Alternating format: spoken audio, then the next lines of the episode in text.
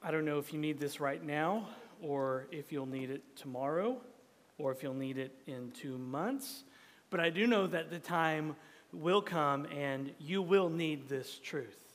It may be today, it may be tomorrow, it may be some random Tuesday later this year, but you will need what Mark is trying to tell us in his gospel this morning. And what we'll see today, as a desperate father tries to save his son from being lit on fire by the devil, is this embrace your helplessness and run to Jesus. It may be today, it may be tomorrow, it may be some random Tuesday later this year, but at some point you will need to do this one thing embrace your helplessness and run to Jesus. And I have a hunch that you're probably going to need this reminder every day of your life until Jesus comes back. Just a hunch. And the good news of the gospel is that when we embrace our helplessness and run to Jesus, he welcomes us with open arms. All we have to do is admit our need. So look at Mark chapter 9, beginning in verse 14, and hear the word of the Lord. And when they came to the disciples, they saw a great crowd around them and scribes arguing with them. And immediately all the crowd, when they saw Jesus, were greatly amazed and ran up to him and greeted him. And he asked them, What are you arguing about with them? And someone from the crowd answered him, Teacher, I brought my son to you for he has a spirit that makes him mute. And whenever it seizes him, it throws him down, and he foams and grinds his teeth and becomes rigid. So I asked your disciples to cast it out, and they were not able. And he answered them, O faithless generation, how long am I to be with you? How long am I to bear with you? Bring him to me. And they brought the boy to him. And when the spirit saw him, immediately it convulsed the boy, and he fell on the ground and rolled about, foaming at the mouth. And Jesus asked his father, How long has this been happening to him? And he said, From childhood. And it has often cast him into fire and into water to destroy him. But if you can do anything, have compassion on us and help us. And Jesus said to him, If you can, all things are possible for one who believes. Immediately, the father of the child cried out and said, I believe help my unbelief. So Peter, James, and John with Jesus come down from the mountain that we saw last week where Jesus was transfigured before them. And when they get to where they left the rest of the disciples, they step into a big pile of drama. And it's no surprise to see that the scribes and the religious leaders are there causing all of this drama. Religious people are always causing drama, aren't they? The scribes have been squabbling with the disciples, and everybody has their iPhone out and they're recording it. And so, this is what Jesus returns to. And when he shows up, the crowd recognizes him, and they all take off running with their iPhones to see Jesus. Jesus shows up and he wants to know what all the ruckus is about. So, he asks them, What are you arguing about? And a man in the crowd answers Jesus. Now, we don't get all the details here. But based on the man's reply to Jesus, it appears that an argument has broken out between the disciples and the scribes and the religious leaders about and concerning this demon possessed son. Perhaps the scribes are asking why the disciples can't make the demon leave this boy. Now, recall what we saw earlier in Mark's gospel back in chapter 6. Jesus did send the disciples out, He gave them authority and power to cast out demons, and they did just that. So maybe the scribes now are kind of rubbing it in the disciples' faces, saying something like, What's the matter? Can't you do anything for this boy? Where's this power that you used to have to cast out demons? Why can't you put your money where your mouth is, huh? Perhaps that's what was happening. So when Jesus asks what they're arguing about, this man answers Jesus by saying, Rabbi, I have only one kid, my son, and he has this demon that makes him mute. And he foams at the mouth, and the demon throws him on the ground, and it makes him flop around, and then he becomes stiff as a board. And sometimes the demon tries to light him on fire or drown him in the river. So I heard about you and your disciples, and I asked them to help me out, but they couldn't do anything. Now, let me pause here. I just wrote this in the, in the side of my manuscript this morning. I wasn't going to say anything, but I thought I need to because the church, if you will, has let this man down. The church has let this man down. That happens. You probably have been hurt or damaged or let down by the church at some point in your life. And that happens because we're sinners.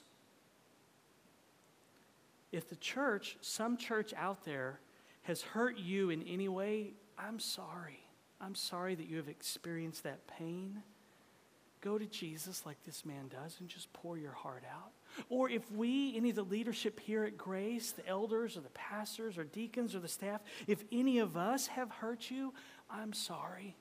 Pour your heart out to Jesus and come talk to us and let us know and let us make that right to the best of our ability. And if I have hurt you in any way, if I have wronged you, I'm sorry. Come talk to me. Come talk to me.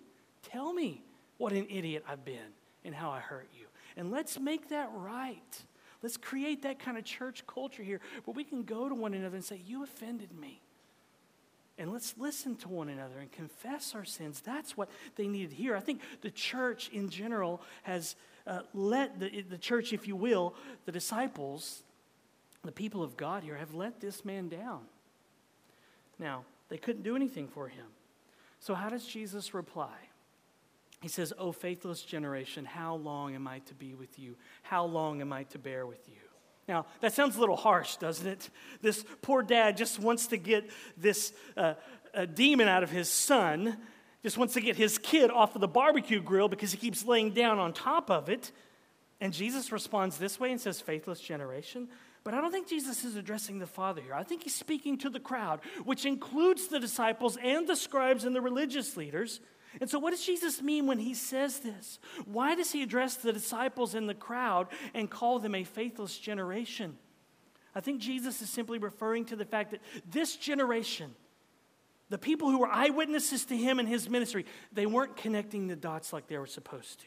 Remember back in Mark chapter 8, Jesus expressed his frustration with this generation.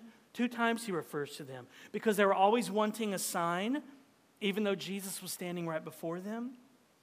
And later in chapter 13 of Mark, Jesus will declare that the destruction of the temple that would eventually happen in AD 70 when Titus and his Roman army came and leveled Jerusalem, Jesus said that that event that he talks about in Mark 13 would happen in this generation for those people. So Jesus' point here is that this generation, the people who are, who are seeing him do these miracles, they had a front row seat to see the Messiah at work and they weren't connecting the dots and they weren't placing their faith in Jesus.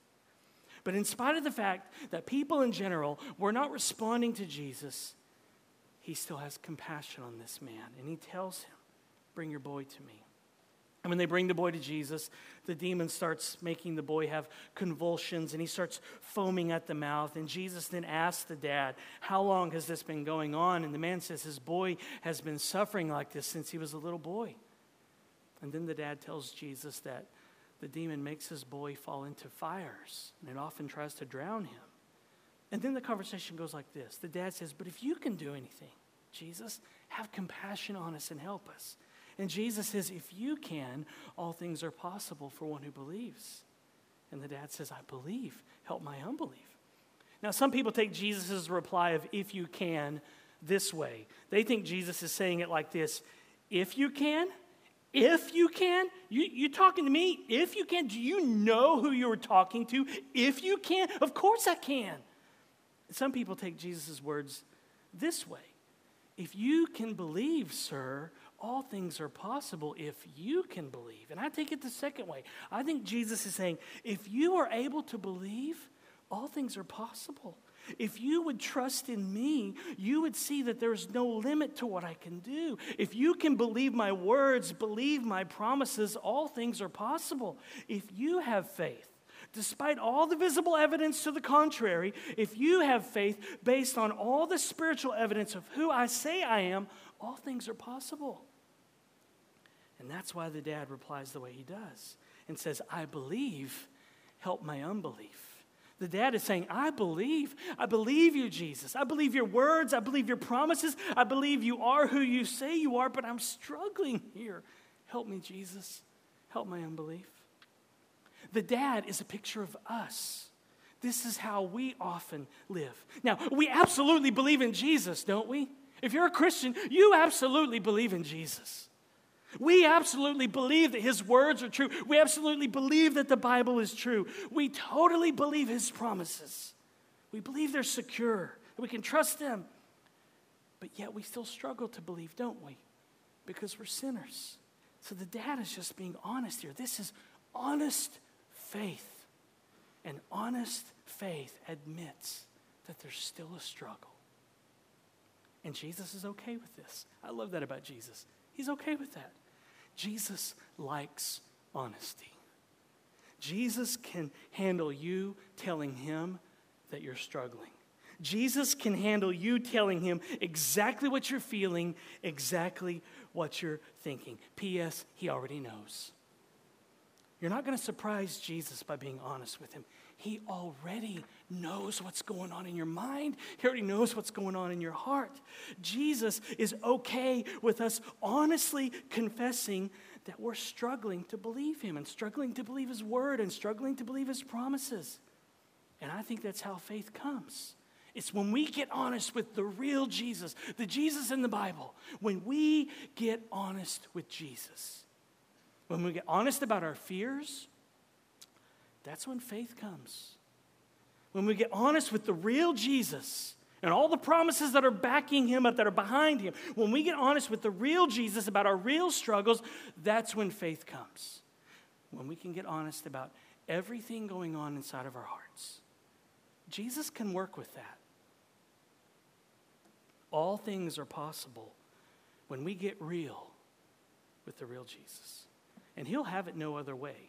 Jesus can do some incredible, over the top, out of this world things in your life, but you have to be honest with Him. You got to keep it real with Him. So faith is simply turning to Jesus honestly with all of your need. Faith is turning to Jesus with all of your mess and all of your baggage and all of your jealousy and all of your hatred and all of your bitterness and all of your family drama and all of your questions and saying to Him, I don't know how you can pick up the pieces and make something of this, but I believe that you can. I just don't know how you'll do it. But I totally believe that you can because you are good, Jesus, and you are kind, and you are merciful, and you are gracious. So please help. Faith is you with all of your weakness and all of your need, turning to Jesus with all of his self sufficiency. Faith is your desperate need, turning to Jesus, the most merciful person in the universe. And that's the dad here. He takes his need and he turns to Jesus. He believes that Jesus can help, he just doesn't know how Jesus will help. But he believes that he can. So the dad is honest. I totally believe that you can, Jesus. That's why I brought my son to you. Your disciples, they couldn't do anything, but you, I believe you can. Just help my unbelief because it's kind of suffocating. Help. If the dad were to appear on Dr. Phil, and I don't know if Dr. Phil is still a show or not, but if he were to appear on Dr. Phil, uh, and Dr. Phil asked him, What advice would you give any parents out there are struggling? What advice would you give to anyone watching when they find themselves in a heartbreaking situation? I think the dad would look in the camera and say, Embrace your helplessness and run to Jesus. That's it. Whatever you are facing, the answer is to embrace your helplessness and run to Jesus. So, are demons trying to barbecue you? Are they trying to drown you in a river like this little boy? Embrace your helplessness and run to Jesus. Are you facing heartbreaking family issues? Embrace your helplessness and run to Jesus. Are you overwhelmed with life? You're so stressed out. You can't eat, you can't sleep. Embrace your helplessness and run to Jesus? Are you overwhelmed with the kids being out of school for the summer and everybody's fighting in your house? None of you are dealing with that, are you? I almost lost my mind yesterday, literally, okay? And I'm going to embrace my helplessness here, Lord, and run to you because everybody's fighting. whatever it is that we face, whatever situation a church faces, whatever situation disciples face, the answer, though uncomfortable and though hard to admit, it's to embrace your helplessness and run to Jesus. What did Jesus say in John 16, 7? He said that he would send the Holy Spirit. Nevertheless, I tell you the truth, it is to your advantage that I go away. For if I do not go away, the Helper will not come to you. But if I go, I will send him to you. Jesus calls the Holy Spirit the Helper. I love that, the Helper. It's like if he showed up with a card and said, and, and said Who are you? Here's this business card, the Helper. That means that the Holy Spirit actually likes to help us. He likes his job, it's what he does best. What, what does a chef do best? He cooks. What does a cop do best? To serve and protect. The Holy Spirit, the helper, what does he do best? He helps. He helps us. So all you have to do is say, Help. That's prayer. That's faith, just saying, Help. As Ole Hallesby says, note here what prayer is. To pray to Jesus is to tell, tell Jesus what we lack. I think we can all see how different our prayer life would be if we would only learn this aspect of the holy art of prayer. To most of us, prayer is burdensome because we have not learned that prayer consists in telling Jesus what we or others lack. We do not think that that is enough. Instinctively, we feel that to pray cannot be so easy as all that. For that reason, we rise from prayer many time with, times with heavy hearts. All this has changed when we learn to know Him so well that we feel safe when we have left our difficulties with Him. For all of us here, whether you've been a Christian for four months or 40 years, what we all desperately need to learn and to relearn is this to be helpless. That's the lesson that this poor father is teaching us. Learn to be helpless, learn to be desperate, learn to be dependent. Little children are good at this, though, aren't they? It's all they know, and they're, they're just comfortable with it. Adults, on the other hand, we hate helplessness. Adults are allergic to helplessness. We don't want to be helpless. We don't want to be dependent. We don't want to be desperate. We like to plan, don't we? We like to organize. And we think that we got this. We're allergic to helplessness. But little children, it's all they know. If they had a business card, they would hand it to you and say, helpless. That's what it would say. And they're good at it.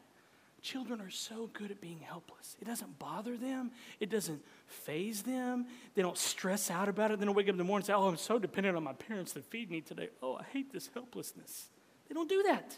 It's no big deal for a child to feel helpless. Think of your children. They just ask for help.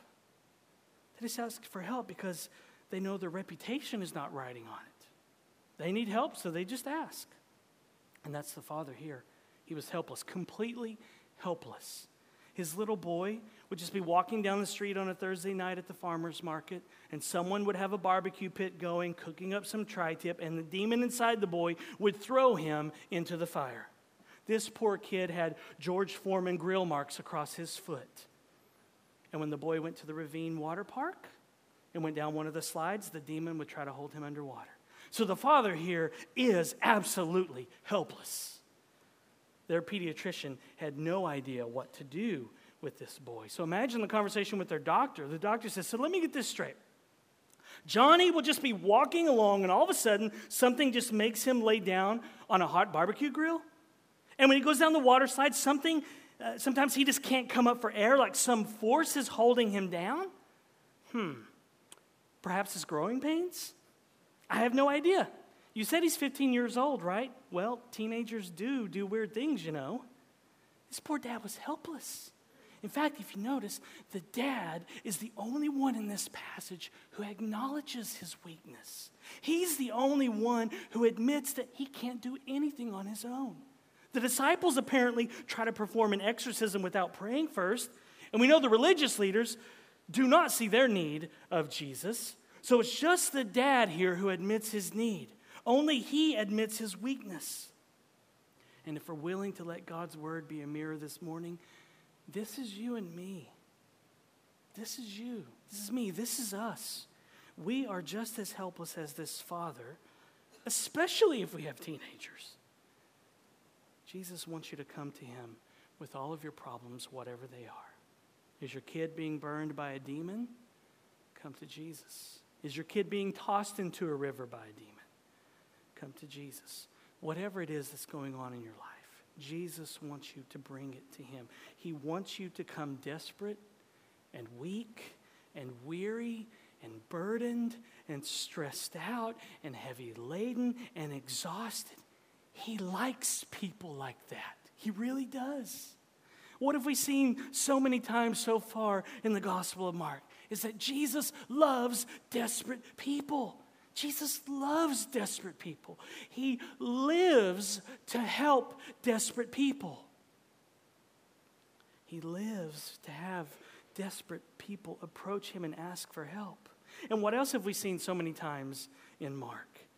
Neediness is what qualifies us to see Jesus. The things, the thing that we hate, neediness, weakness, helplessness, that is what gets us in to see Jesus.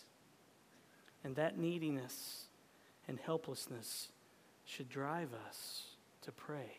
That neediness and that sense and awareness and understanding and coming to grips with our helplessness should drive us to pray. Look at verse 25. And when Jesus saw that a crowd came running together, he rebuked the unclean spirit, saying to it, You mute and deaf spirit, I command you, come out of him and never enter him again.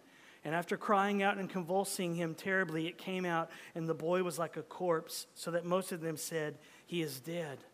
But Jesus took him by the hand and lifted him up, and he arose. And when he had entered the house, his disciples asked him privately, Why could we not cast it out? And Jesus said to them, This kind cannot be driven out by, by anything but prayer. So Jesus moves out in compassion to this man and his son, just like the man requested. And Jesus, full of mercy, casts the demon out of this boy. And we get a little glimpse of the resurrection here because after the demon leaves, the boy is lifeless. He looks dead. But then Jesus comes and raises him up. I love that Mark tells us that Jesus is the one who took the boy by the hand. He could have told the dad to do it, pick your boy up. He could have told the disciples, pick the boy up. He's not dead. But Jesus personally got involved. He's that caring. Jesus wants to be involved. What a merciful Savior.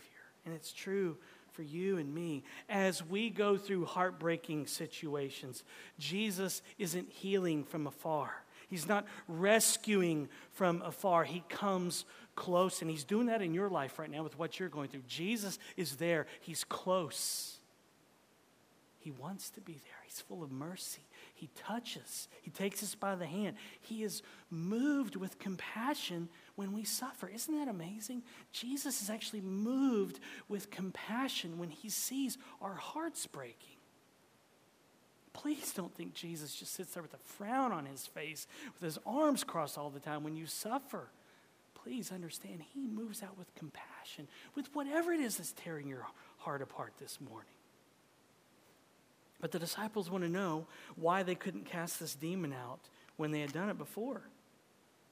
So Jesus tells them that it's because they didn't pray, it's because they forgot that they were helpless. Understand this, grace. Prayer is helplessness. That's what prayer is. As Jared Wilson says, prayer is a living parable of faith because it presupposes helplessness. When we pray, we are acknowledging that we do not have the power to accomplish whatever we are bringing before the Lord. Conversely, when we are not praying, it is because we are essentially saying, I've got this one. And that's the issue that Jesus points out to the disciples. After Jesus heals the boy, the disciples ask him later in verses 28 to 29, Why could we not cast it out? And Jesus said to them, This kind cannot be driven out by anything but prayer. So, this is not just about demon possession. Jesus is saying something here. Jesus is saying that some things will not happen unless we embrace our helplessness. Some things will not happen unless we embrace our helplessness. Some things will not happen unless we pray. What we need is not simply strategy, not simply ideas. We need prayer helplessness. Some demons won't come out unless you're helpless. Seems like an oxymoron, right? Some demons will not come out unless you are helpless. Some demons won't leave until you realize that you are weak and then you pray. If these kinds of demons don't come out unless you pray, and the disciples couldn't cast it out, then that means that they didn't pray. They didn't ask God to help. They didn't embrace their helplessness. They had cast demons out before. They were like, We got this. We know what we're doing. We know how ministry is supposed to work. We've read all the leadership books. But it didn't work. It wouldn't work. It couldn't work apart from prayer, apart from owning their own total inadequacy. So Jesus is saying that it's possible to attempt to do ministry without Him. Let me say that again.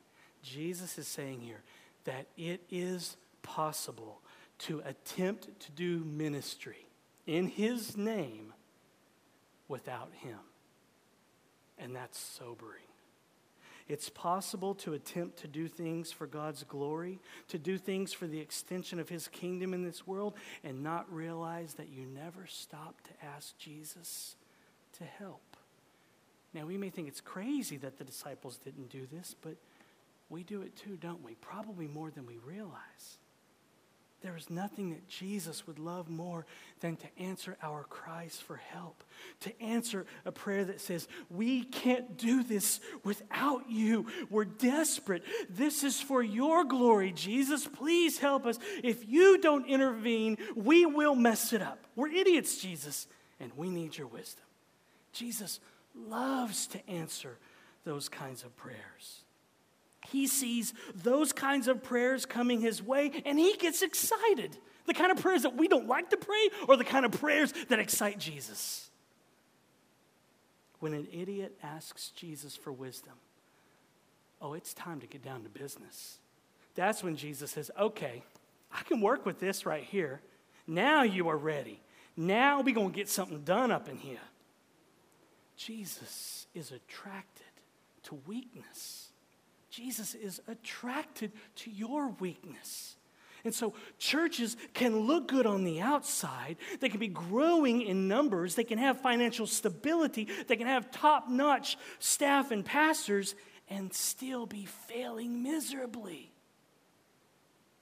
Churches can look good on the outside. They can be growing in numbers. They can have financial stability, a lot of money in the bank. They can have top notch staff and pastors, people who write books, people who have podcasts. They can have uh, sound systems that work better than ours and still be failing miserably. I don't know if that was a demon that caused that. Sometimes I'm a charismatic. Charismatic with a seatbelt, maybe. Even though it all looks good on the outside, church can still be failing miserably. Why? Because they aren't dependent on Jesus. They're relying on man's wisdom and strategies, they're relying on swagger. Listen, when you end up in the hospital or you get that heart wrenching phone call, if you're at the end of your rope, you don't need swagger. You don't need a pastor or an elder or a deacon or a friend to show up with swagger. You need someone who can connect you to Jesus, connect you to his promises. Swagger and fog machines and laser lights won't do anything for you when your heart is breaking. If you build your model on we got to have fog machines, we got to have laser lights, we got to have swagger, then you got to have that stuff in the hospital room. Call the tech guy, have him bring some lasers, have him bring the fog machine, get the pastor with the swagger, and now Jesus can work in this hospital room. You need a Savior in that moment. You need Jesus, the most merciful, compassionate, powerful man in the universe. You need someone to connect you to Jesus again, to remind you of Him and how merciful He is to sinners and how He cares for bruised reeds and smoldering wicks, how He is close to the brokenhearted and He binds up their wounds. So, churches that succeed are ones that know they are desperate and they want no success apart from dependence on the Spirit of God. Churches that succeed in God's eyes are ones that know they're desperate and they want no success apart from dependence on the Spirit of God. Listen, we don't want to succeed here at Grace because we have all the strategies and because we've read all the leadership books. We want to succeed here because we are desperately dependent on the Spirit of God. I don't want us to succeed any other way. Just pure, unadulterated need. Just idiots who are dependent on God's wisdom. And who gets the glory in that situation? That's it. We only want success that is birthed out of dependence on the Holy Spirit, that's birthed out of prayer. And so that means that whatever ministry that you are a part of, make prayer a priority. In your Sunday school classes, make sure you stop and pray. In your small groups, make sure you stop and pray. In your board meetings, make sure you stop and pray. Make prayer and admitting your helplessness a priority in whatever ministry that you're involved in and then sit back and watch what Jesus can do. Listen, your elders do this, and they do this well. We spend the first hour of our elder meeting in prayer, looking at scripture, talking about theology, and acknowledging our dependence on God. And then the rest of the meeting just smooth sailing. Make time to pray and then watch what Jesus can do. Be that guy who says, okay, we've heard enough, guys. We got to stop. We really need to pray. You know, I was a part of a, this is off, off the, the manuscript. I remember I was a part of this group of pastors that met in Texas, and we would talk, and everybody give their updates. And we'd get to the end of our meeting, and one of my brothers in the Lord would say, Well, we don't really have time to pray. Somebody closes. All this talk was prayer. Jesus knows. True, Jesus knows. But we needed to shave off a little bit of time at the end to say, Jesus, we need you. Us talking to one another is not prayer. We need to acknowledge how weak and dependent we are. Make prayer a priority. And sit back and watch what Jesus can do. Let's get comfortable being dependent, like little children. It will be this way every single day until Jesus returns, anyway, right? It's who we are, so we might as well embrace it. It's who we are. And what are the options? What are the options? To, try to go it alone like the disciples, to plan, to strategize, to try to pull it off in their own strength and in their own worldly wisdom, or we can embrace who we are as weak, dependent people and just simply ask Jesus to help. Which one of those two ends the way that we want, right? That Jesus is glorified and people are ministered to. So let's just stop and make time to pray and just tell our Father in heaven what we want, what we need, what we lack. I was doing that this week. I just started doing an inventory of my life, life and what I lacked, and I just started asking Jesus for it. Just like a little kid just keeps asking their parents for something. So this is what I was doing. Jesus, I like wisdom. I'm an idiot. Please give me wisdom. I like patience with my kids. Please help me to be more patient, Jesus. I lack love for that person. Please help me to love them. That person really bothers me, Jesus, and I don't want it to be this way, so please help me. Prayer is just telling Jesus what you lack. Tell Jesus what you lack and then sync it up with one of his promises. That's Paul in Philippians 4. Don't be anxious about anything, but by prayer, and then the peace of God comes. That's James in chapter 1. If any of you lacks wisdom, let him ask God in faith. Find your lack, find a promise, and connect them. When those two come together, your lack and Jesus' promise, that's when impossible things happen. When you can tell Jesus what you lack and you combine it with the promise, then what you lack comes. That's the dad here in Mark 9. I believe, help my unbelief. I believe in you and your words, Jesus. I believe in your promises, but I lack some faith, so please give me some. That's Christianity. It's the adopted, beloved children of God asking their Heavenly Father for help, asking for patience, asking for love. All you got to do is say help. You can do that, right? Anybody can ask for help, right? Help. One word, one syllable. All you can do is say, help. What you can do is embrace your helplessness and run to Jesus and ask Him to intervene and trust Him to work and to move in ways that are far greater than you or I could ever imagine.